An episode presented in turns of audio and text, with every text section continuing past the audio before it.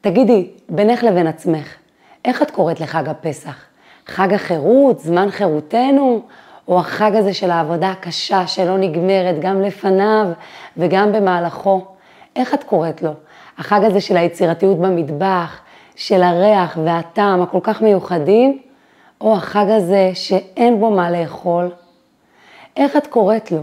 החג הזה הארוך, שיש בו כל כך הרבה הזדמנויות לביחד, לחוויות משפחתיות, ללימוד, לקדושה, לרוחניות, או החג הזה שלא נגמר וצריך כל הזמן להעסיק את כולם, וכולם רעבים, וצריך להאכיל אותם. מה הפה שלך סך על חג הפסח, ועל עצמך בחג הפסח, ואיך זה קשור בכלל להסתכלות שלנו על עצמנו, על החיים, ליכולת שלנו לצאת לחירות מכל הגלויות הפרטיות שלנו. פגישה עם חג הפסח. ולפני שנתחיל, אני מזמינה אותך ללחוץ כאן למטה, ואם לא נרשמת עד עכשיו, להירשם כמנויה, לערוץ ולקבל מדי שבוע פגישה עם פרשת השבוע, וגם פגישות עם חגי ישראל, וגם ללחוץ לייק ולהגיב על התוכן, כי זה מה שיגרום לו להיחשף לעוד ועוד נשים, ובעזרת השם להאיר להם את הלב. אז חג הפסח, יש לו שלוש שמות שכולנו מכירות. השם שכתוב בתורה, חג המצות. השם שקוראים לו חז"ל וכתוב גם בתפילה, זמן חירותנו. והשם שכולנו משתמשות בו, והוא הכי נפוץ, חג הפסח. לכל אחד מהשמות האלה יש משמעות מיוחדת, וגם לסדר שלהם, החל מהשם שמופיע בתורה, חג המצות, דרך השם שמופיע בתפילה, זמן חירותנו ועד השם הכי נפוץ, שכולנו משתמשות בו, חג הפסח. בחג הפסח אנחנו חוגגות את העובדה שהפכנו לעם, שהקדוש ברוך הוא הוציא אותנו ממצרים ובחר בנו לעם, ובהמשך גם נתן לנו את התורה. עם ישראל שהיה במצרים, הוא לא עם ישראל שיצא ממצרים. על מנת לצאת ממצרים, הם עברו מהפך של ממש. הם הפכו להיות אנשים אחרים. כל עוד הם היו במצרים, הייתה להם מנטליות של עבדים. אמנם תהליך היציאה ממצרים הוא לא היה ביום אחד, כי עדיין, גם אחרי שהם יצאו, עדיין הם נשארו קצת שבויים במחשבה, אבל בכל זאת, הרגע הזה שבו הם יצאו ממצרים, עשה בהם שינוי מהותי. גם אנחנו רוצות בחיים שלנו לעשות כל מיני שינויים, להשתנות, לצאת לחירות מכל מיני קיבעונות מחשבתיים, מכל מיני הרגלים, מכל מיני תחומים שאנחנו מרגישות משועבדות להם. השמות של חג הפסח מרמזים לנו על אופן העשייה של התהליך הזה. השם הראשון, חג המצות. אנחנו יודעות שהמצה היא מרמזת לנו על הענווה, היא נמוכה, היא לא טופחת כמו השמרים. קודם כל, כדי לעשות שינוי, צריך להיות בענווה. להכיר בעובדה שבכלל יש לי צורך להשתנות, שמשהו בהתנהלות שלי הוא לא תקין, שיש כאן איזה משהו שצריך לעשות אותו אחרת. להיות בענווה, להגיד, אני רוצה לעשות שינוי, אני רוצה להיות טובה יותר. כדי לעשות את זה אני צריכה להיות בענווה. אדם שהוא בגאווה, הוא לא מסוגל בכלל לראות את החסרונות שלו, הוא לא מסוגל בכלל לחשוב שהוא צריך להשתנות. וזה מעניין שהדברים האלה נרמזים גם בשמות של החמץ והמצה. אם נסתכל, חמץ ומצה, לא רק שהם בעיקרון עשויים מאותם חומרים, רק שאופן ההכנה אחר, אלא גם השמות שלהם הם כמעט עם אותם אותיות, חמץ ומצה. המם והצדיק זהים, והאות היחידה שהיא שונה זה החטא והה. בחמץ, החטא סגורה מכל הכיוונים למעלה, מימין, למעלה, משמאל. האדם לא יכול לצאת מהטעויות של עצמו, יש בו גאווה, הוא לא מסוגל לראות, אין בו איזה פתח לראות שאני צריך להשתנות, שמשהו בהתנהלות שלי הוא לא בסדר. אבל במצע אנחנו רואים את ההי, ובהי יש פתח קטן. פיתחו לי פתח כחודו של מחט, ואפתח לכם כחודו של אולם.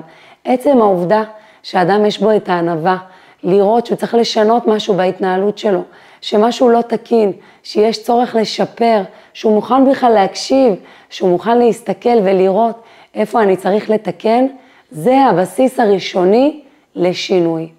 אבל אז מגיע השם השני, זמן חירותנו. מה הוא בא לרמז? הרבה פעמים אנחנו אומרים, אוקיי, אני אהיה בענווה, אני אהיה בביטול, אבל ביטול גמור, זהו, אין אותי. תגידו לי מה לעשות, אני מחפשת איזה אדם שיוביל אותי, שיגיד לי, שיחליט עליי, איזו שיטה, איזה דרך, וזה קיצוני מאוד, וזה לא מה שהקדוש ברוך הוא רוצה. הוא לא רוצה שלא יהיה אותנו, הוא רוצה שנתבטל, שנבטל את כל החלקים שמפריעים לנו להיות מי שאנחנו באמת. כאן מגיע השם, זמן חירותנו, לצאת לחירות, חירות להיות מי שאני באמת, נשמה אלוקית מהירה, שהרצון שלה הוא לעשות את הדברים כמו שצריך, לעשות את הרצון האלוקי. זמן חירותנו, להיות בביטול, אבל לא ביטול שמעיין אותי, שאין אותי, ביטול להפך, שמפריע לי מכל מה ש... שמוריד ממני את כל מה שמפריע לי להיות אני באמת, שמסיר ממני את כל הכיסויים, כל הבלבולים, את כל האגו, את כל הגאווה, את כל המה יגידו, את כל הדברים שמפריעים לי להיות בחירותנו, להיות בחירות, להיות מי שאני באמת. ואז מגיע השלב השלישי, חג הפסח. כשאני בענווה ואני מחוברת למהות שלי באמת, אז אני בחירות ואז פסח. אני יכולה לדלג ולקפוץ, להתקדם משלב לשלב, לדלג ובבת אחת לעשות שינוי כמו עם ישראל, שבבת אחת, באור היום, יצאו ממצרים. ממצרים, צריך להבין, מצרים הייתה נחשבת לערוות הארץ. מקום מבחינה מוסרית הכי ירוד שיש, למרות שהייתה מתקדמת מכל מיני בחינות אחרות, אבל הכי ירוד שיש מבחינה מוסרית. מקום שעבד לא יצא ממנו, והנה יוצא ממנו עם שלם, עם שלם שהיה משועבד לא רק ברמה הפיזית, בפחד, מהעונשים שהוא יקבל, מההתעמרות בו, עם שהיה משועבד גם ברמה המנטלית, הוא כבר לא ראה את עצמו במציאות אחרת. ואיזה יציאה? הוא יצא ממצרים למדבר, לכתך אחריי במדבר בארץ לא זרועה. הם לא ידעו לאן הקדוש ברוך הוא ייקח אותם. הם עדיין לא יכלו באמת לראות את הגאולה. הם יצאו, אבל הם עוד לא הגיעו. הם היו במצב ביניים. ולא רק שהם הלכו, הם הלכו בדרך הארוכה, במדבר, שנים ארוכות כל כך. איך הם הצליחו לצאת? כי כן הייתה להם אמונה בקדוש ברוך הוא. אמונה, לא סתם אמונה, אמונה מוחלטת.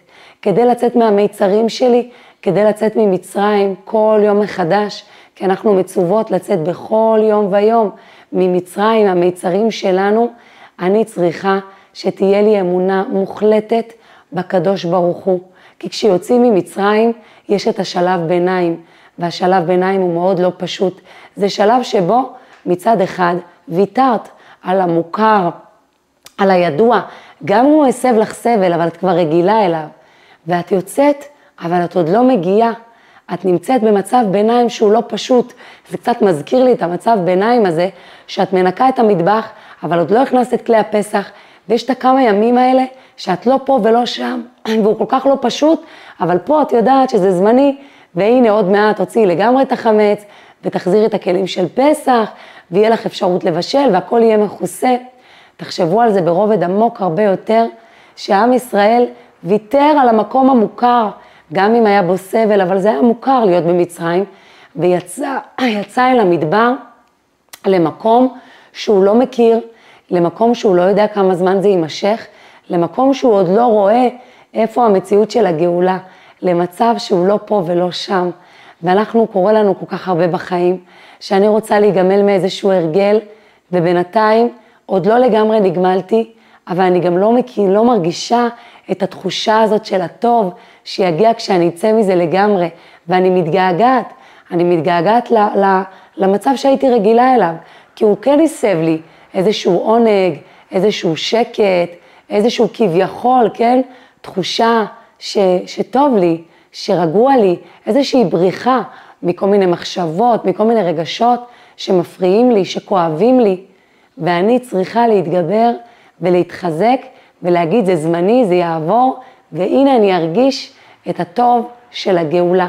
לא מיד מרגישים את הגאולה, וכאן צריך אמונה מאוד מאוד חזקה, אמונה בקדוש ברוך הוא וחיבור אמיתי לנפש שלי, למה היא רוצה באמת, למה אני רוצה בשביל עצמי.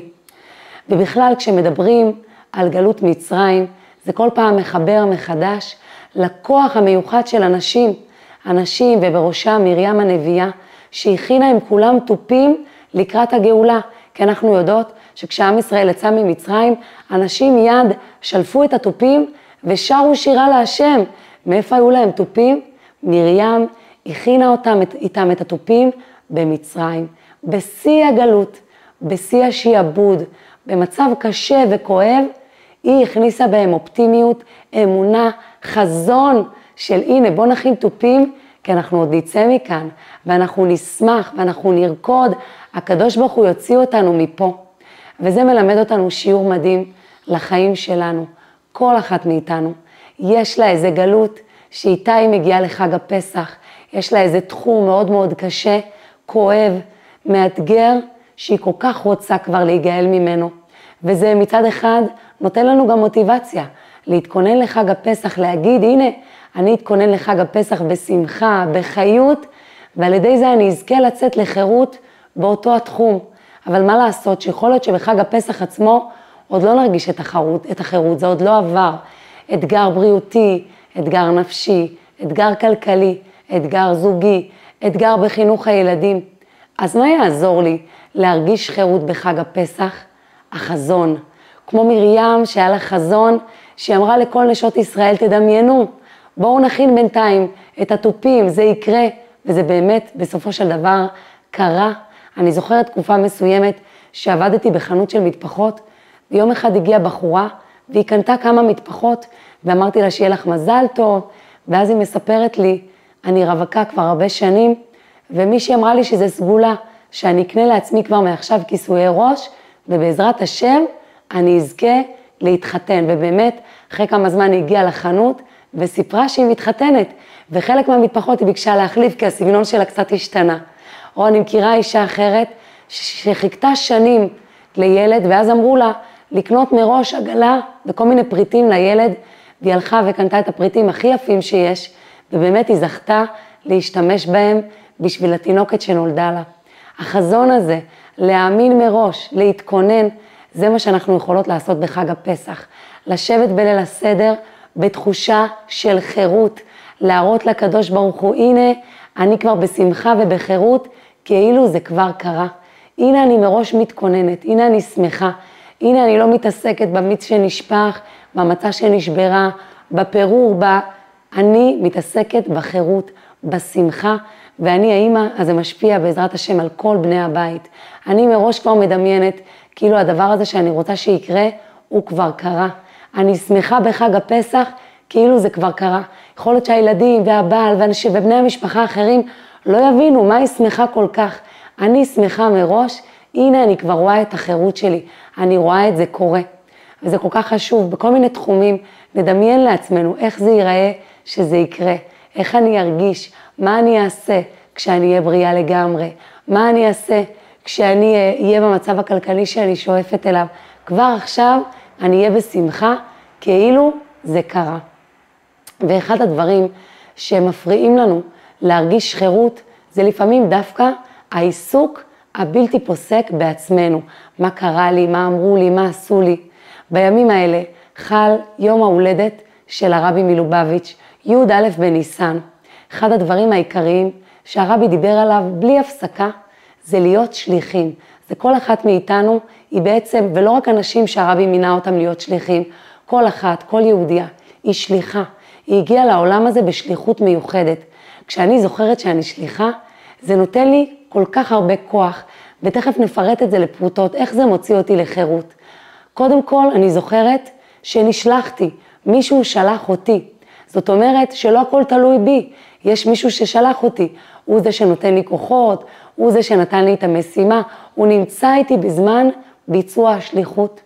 זה נותן לי גם איזשהו ערך עצמי מיוחד, אני שליחה, צריך אותי פה, צריכים אותי, אני צריכה להסתובב סביבי, להסתכל, לראות מי צריך אותי, מה אני יכולה לעשות, איך אני יכולה להועיל. כשאני שליחה, אני לא עושה רק את הדברים שאני מרוויחה עליהם במיידי, כסף, כבוד, הערכה, כי אני יודעת שמי ששלח אותי, שהוא נמצא למעלה, הוא מעריך גם דברים שאנשים אחרים לא רואים. ולכן אני עושה גם את מה שאני לא חייבת, גם את מה שאני לא מתוגמלת עליו במיידי. כשאני זוכרת שאני שליחה, זה גם נותן לי להרגיש בענווה כמו המצה. אני הרבה פעמים אומרת את זה לעצמי, בשבוע שיש לי הרבה הופעות ואני בלחץ, איך אני אעמוד גם בזה וגם בזה וגם בזה? אני אומרת לעצמי, ציפי, את שליחה. שליחה מצד אחד זה מגביה אותי, את שליחה, יש לך כוחות מהקדוש ברוך הוא, יש לך מה להעביר לאותן נשים שיפגשו אותך. במקביל, זה גם מצמצם אותי. את רק שליחה, את צריכה להעביר חבילה של אור. הקדוש ברוך הוא נתן לך חבילה של אור, את צריכה להעביר אותה הלאה. איך יגיבו, ימחאו לך כפיים, לא ימחאו, ישירו איתך, לא ישירו איתך, יחמיאו לך, יאהבו אותך, זה כבר לא בידיים שלך. את צריכה לעשות את השליחות, להעביר את החבילה של אור ולעשות את זה בצורה הכי טובה שאת יכולה. אני אחראית על המאמץ, התוצאות בידי השם. לא מזמן קראתי מכתב שהרבי מלובביץ' כתב לאדם, ובאמת, הכמות של המכתבים היא בלתי נתפסת, מכתבים שיש בהם כל כך הרבה אור ואהבה ושמחה, מכתבים שיש בהם המון עצות והדרכות לעבודת השם ולהתנהלות בעולם הזה. כתב אדם לרבי שכל הזמן הוא סובל ואף אחד לא אכפת לו ממנו, והוא מרגיש ש, שלא באמת מתייחסים אליו ולא מתחשבים בו. והרבי כותב לו, אני קורא את המכתב שלך, ואני שואל את עצמי ותשאל את עצמך, במקום להיות עסוק כל הזמן, מה נתנו לך ומה הביאו לך, תשאל את עצמך, איזה תועלת אתה מביא לאחרים, למי אתה עזרת בזמן האחרון. ואז הוא מוסיף ואומר לו, תנסה לפקוח את העיניים ולראות מה כן נתנו לך, איפה כן אתה מבורך. זאת אומרת, יש פה שני כיוונים, גם לפקוח את העיניים ולהיות בהודיה על מה שכן טוב ועל מה שיש לי, וגם לפקוח את העיניים ולראות מי צריך אותי, למי אני יכולה להועיל. אחד הדברים שהכי משאירים אותנו בשעבוד, זה כשהמחוגה שלנו נעוצה בעצמי. ואז כל הזמן הכל מסתובב סביבי, יש בזה המון שעבוד, זה מרגיש כאילו כיף לי, הנה אני עסוקה בעצמי, זה לא כיף בכלל, כי הסיבוב הזה כל הזמן סביב עצמי, גורם לי כל הזמן להיות לא מרוצה, כל הזמן לחשב חישובים, אמרו לי, עשו לי, אכלו לי, שתו לי, כמה זה מתיש, כמה זה לא מאפשר להתפתח ולהיות בפסח, בפסיכה, בדילוג, בקפיצה ליעד הבא. כשאני נועצת את המחוגה במשהו שהוא גדול ממני, בשליחות, בקדוש ברוך הוא, בלהביא אור לעולם, בלשמח אנשים, בלהיות משמעותית, אז אני מסתובבת סביב המקום שבו נעוצה המחוגה. ואז אני מרגישה חירות, ואז כל הזמן המעגל שלי גדל וגדל, מעגל ההשפעה, מעגל השמחה. אני עובדת קשה, אבל אני מרגישה חירות. הנטייה האוטומטית שלנו היא לחשוב שחירות זה לשבת רגל על רגל ולא לעשות כלום. וכשאנחנו חושבות ככה, אז באמת מתעוררת השאלה, מה החירות בחג הפסח? הקדוש ברוך הוא הוציא אותנו ממצרים, כי תהיו עבדים, הפך אותנו לעבדים שלו. אבל אני צריכה רגע להבין מה זה באמת חירות. בשביל צמח, חירות זה שיש לו אור ומים, והוא יכול לצמוח. בשביל בעל חיים זה לא חירות, הוא גם צריך את חופש התנועה, לזוז ממקום למקום. בשביל אדם זה לא חירות. תביאו לאדם לאכול ולשתות ולזוז, הוא צריך גם את חירות המחשבה, את המזון הרוחני, את התוכן. ובשביל יהודי, גם זה לא חירות. יהודי יש לו צורך בתורה והמצוות. זה לא שאנחנו חייבות לקיים תורה ומצוות, זה שאנחנו צריכות. יש לנשמה שלנו צורך, היא לא מרגישה חירות בלי זה. יהודי בתוך התורה והמצוות הוא כמו דג בתוך המים. זה החירות להיות מי שאנחנו באמת, זה מי שנועדנו להיות. זה זמן חירותנו, החירות להיות מי שהקדוש ברוך הוא רצה שאני אהיה, וזה על ידי שאני מקיימת את רצונו. כי כשבאמת מקלפים מהנשמה את כל האגו ואת כל המה יגידו ואת כל מה שנחשב בעולם ואת כל המצרים של העולם הזה, של ההישגיות ושל הנראות, בסוף בסוף מקבלים נשמה נקייה. והנשמה הזו היא זועקת למזון רוחני, למזון רוחני של התורה. היא רוצה מצווה, היא רוצה לימוד, היא רוצה משהו, לפחות משהו, נשנוש קטן רוחני. כל פעם היא גם רוצה יותר, אחרי שאת נותנת לה, היא רוצה את השלב הבא, וזה בדיוק העניין של פסח. מצד אחד יש בן אדם שאומר, מה לי ולפסח? הרי אני לא מקיים כלום, תראו באיזה דרגה אני נמצא, אני בשיא המצרים שיש. ויש אדם אחר שאומר, מה לי ולפסח? אני בן חורין, אני עושה כל מה שצריך, אני לומד, אני מקיים. לשני האנשים האלה אומרים פסח. ומה זה אומר פסח? אתה שאומר שאתה לא עושה כלום ואתה מרגיש במעמד רוחני מאוד נמוך, מגיע הפסח ואומר, אתה יכול לפסוח ולדלג ובשנייה אחת לעשות שינוי, כמו עם ישראל שיצאו ממצרים. גם אתה יכול לצאת ממצרים ברגע אחד, במעשה אחד קטן, בלימוד אחד קטן. לא צריך לעשות הכל, מעשה אחד קטן ואתה כבר שם. ואותו אדם שאומר, אני כבר בן חורין, אני עושה הכל, גם לא אומרים פסח. תמיד אפשר לפסוח ולדלג לדרגה הבאה. אף פעם לא לעמוד במקום, אף פעם לא להיות מרוצה. תמיד אפשר לעבור לשלב הבא. וכאן אני רוצה לגעת בעוד נקודה. מגיעים לליל הסדר ושואלים, גם הילדים, מה זה, מה זה כל המנהגים האלה? קדש, ורחץ, כרפס, יחץ. עכשיו נוטלים ידיים ולא מברכים ולא אוכלים, אחר כך ככה ואחר כך ככה. כל כך הרבה סדר, כל כך הרבה חוקים, כל כך הרבה מנהגים. בשביל מה? וגם קוראים לו ליל הסדר. ליל הסדר, מעבר לעובדה שהוא בא להטמיע את הילדים כדי שנספר להם שיצאנו ממצרים, מעבר העובדה שהוא בא לחדד לנו את כל המרירות של העבודה הקשה של עם ישראל במצרים, ועוד ועוד, להחדיר לנו ממש את כל הרעיונות, הוא בא להעביר לנו מסר מאוד מאוד חזק, מסר של אמונה, כי חג הפסח זה חג של אמונה. הוא בא להגיד לנו שיש סדר בעולם הזה, שהכל בסדר, שגם כשהכל נראה לנו כאוס מוחלט, שלא ברור מה ההיגיון ולמה דברים קורים כמו שהם קורים, נכון, אני לא מבינה, אבל אני מאמינה. הכל בסדר, בסדר אלוקי. הקדוש ברוך הוא מנהל את התמונה. הקדוש ברוך הוא מנהל כאן באיזושהי תמונה אלוקית רחבה, שאני לא תמיד רואה ולא תמיד מבינה, אבל אני מאמינה. אני לא מבינה, אני כן מאמינה שהכל לטובתי העליונה, שיש כאן סדר אלוקי להכל, וכשאני מאמינה, אני בעזרת השם גם אזכה לראות את זה. וכאן נחזור לעניין של מה הפה שלי סך. הרבה פעמים, במיוחד בחג הפסח, שיש כל כך הרבה מטלות, אנחנו מוצאת את עצמנו בדיבור שלילי. אני לא בסדר, לא עשיתי, לא מספיק ניקיתי, לא מספיק הכנתי. אני צריכה לזכור שהפה שלי, מה שהוא סך, זה מה שאני חיה, זו המציאות שלי. אם אני אגיד שהחג הזה הוא חג שמח, הוא יהיה שמח. אם אני אגיד שהאוכל הוא מיוחד, הוא יהיה מיוחד. אם אני אגיד שאין מה לאכול, אז לא יהיה לי מה לאכול. אם אני אגיד שזה חג הכי חירות שיש, אני ארגיש חירות. אם אני אגיד לעצמי, כל הכבוד לך על מה שעשית, איך ניקית את הבית, איך טרחת, איך התאמצת, זה מה שאני ארגיש. ככה אני אסתכל על עצמי, כעל מישהי בעלת ערך. ואנחנו צריכות לזכור את זה בחג הפסח ובכלל בחיים. לפעמים אפשר לצאת לחירות רק על ידי שינוי נקודת המבט. אפשר לצאת מגלות לגאולה ברגע אחד, על ידי שינוי נקודת המבט.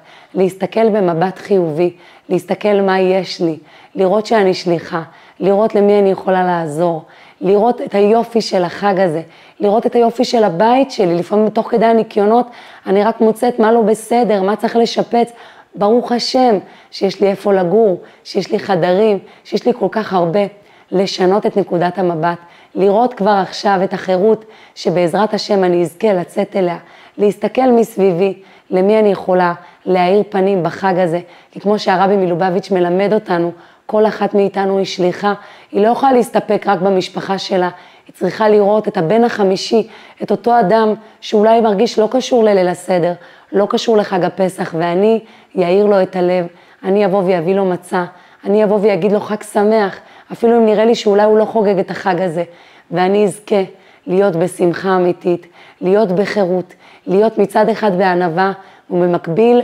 בחירות להיות מי שאני באמת, להיות מי שהנשמה שלי רוצה להיות, ולהביא כל כך הרבה אור לעולם, שהעולם כולו מחכה, כי לכל אחת מאיתנו יש אור שאף אחת אחרת לא יכולה להביא לעולם הזה.